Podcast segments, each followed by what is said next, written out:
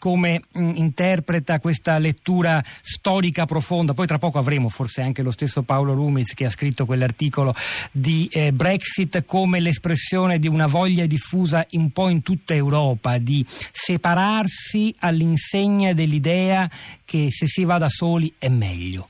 Sassoon? Negli ultimi sì. 20-30 anni l'euroscetticismo è cresciuto un po' dappertutto è perfino cresciuto in Italia dove probabilmente 30 anni fa il 99% dei, eh, della popolazione era euroentusiasta, adesso l'euroscetticismo è cresciuto perfino in Italia.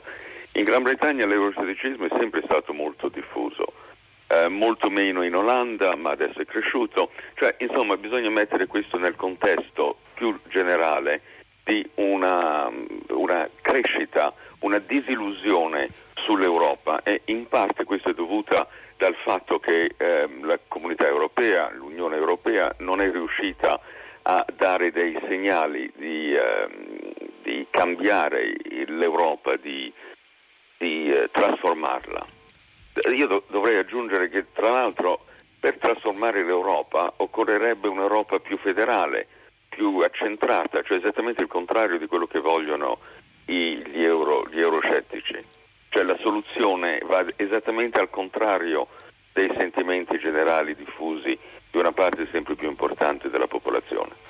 Senta professore, lei ha capito esattamente che cosa vogliono gli euroscettici britannici? Perché ieri per esempio nella puntata speciale che è condotta da, da Rosa Polacco a questi microfoni è venuta fuori un'altra parola che non conoscevamo, cioè regret, il pentimento di alcuni che appunto se potessero tornerebbero a, a, al 23 giugno per dare un voto diverso, avevano votato per il leave, opterebbero per il remain perché non si erano resi conto della gravità del loro gesto. Al di là di questa interpretazione manipolazione forse psicologica di parte dell'elettorato britannico. Esattamente che cosa c'è nella mente, nel cuore, nell'animo di chi ha votato Liv? Eh, colpisce, lei è, è, è, sorpreso da quelli che i giornali descrivono come dei tentennamenti, per esempio, dello stesso Boris Johnson e di altri sostenitori. Penso anche a quella che è stata Senta, riferita... Le, le voglio semplicemente sì, sì. dare un, un, esempio, un contrasto tra il referendum sulla Scozia eh, dell'anno scorso eh, che ehm, il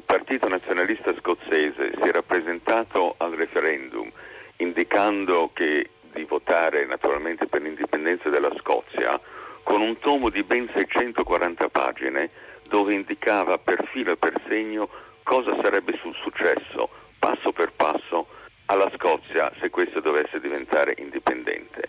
Nulla di tutto questo è successo con il Brexit non abbiamo appunto la minima idea di quello che succederà.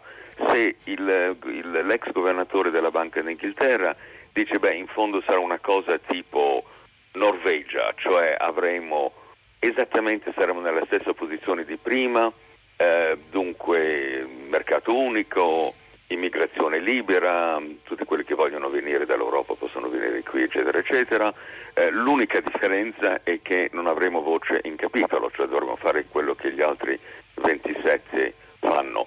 Eh, da lì a invece i più estremi eh, che pensano quanto seriamente a un'Inghilterra eh, completamente indipendente Senta, um, sì, prego, prego, concluda pure Sassuno. Sì, no, eh, volevo dire, non sappiamo in questo momento neanche chi sarà il futuro primo ministro, non sappiamo quando l'articolo 50 verrà in, invocato e dunque quando l'Inghilterra veramente uscirà dal, dal, dall'Unione Europea.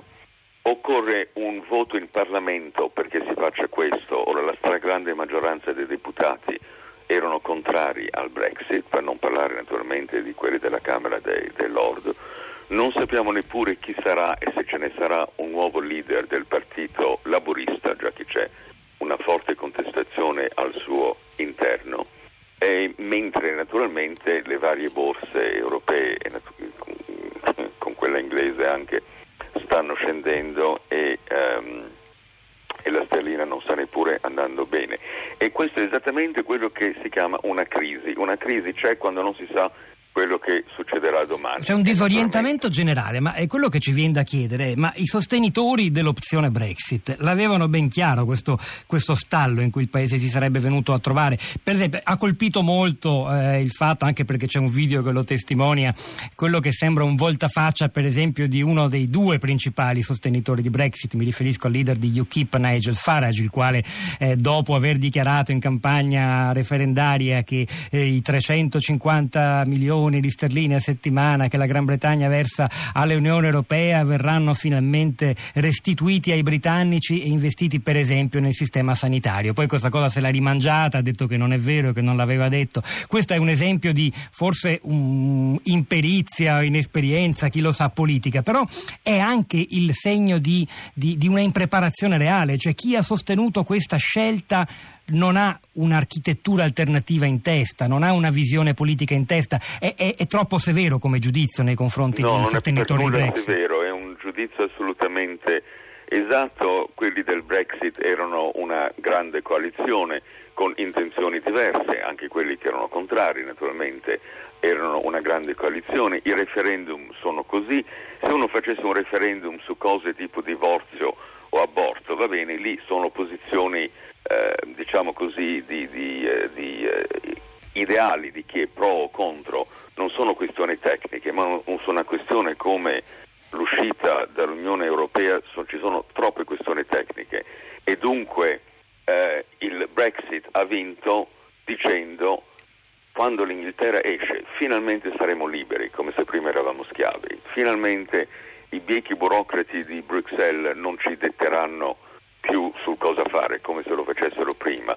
Finalmente avremo tutti questi soldi, i famosi 350 milioni alla settimana, poi naturalmente non erano 350 milioni ma erano molto di, di, di meno.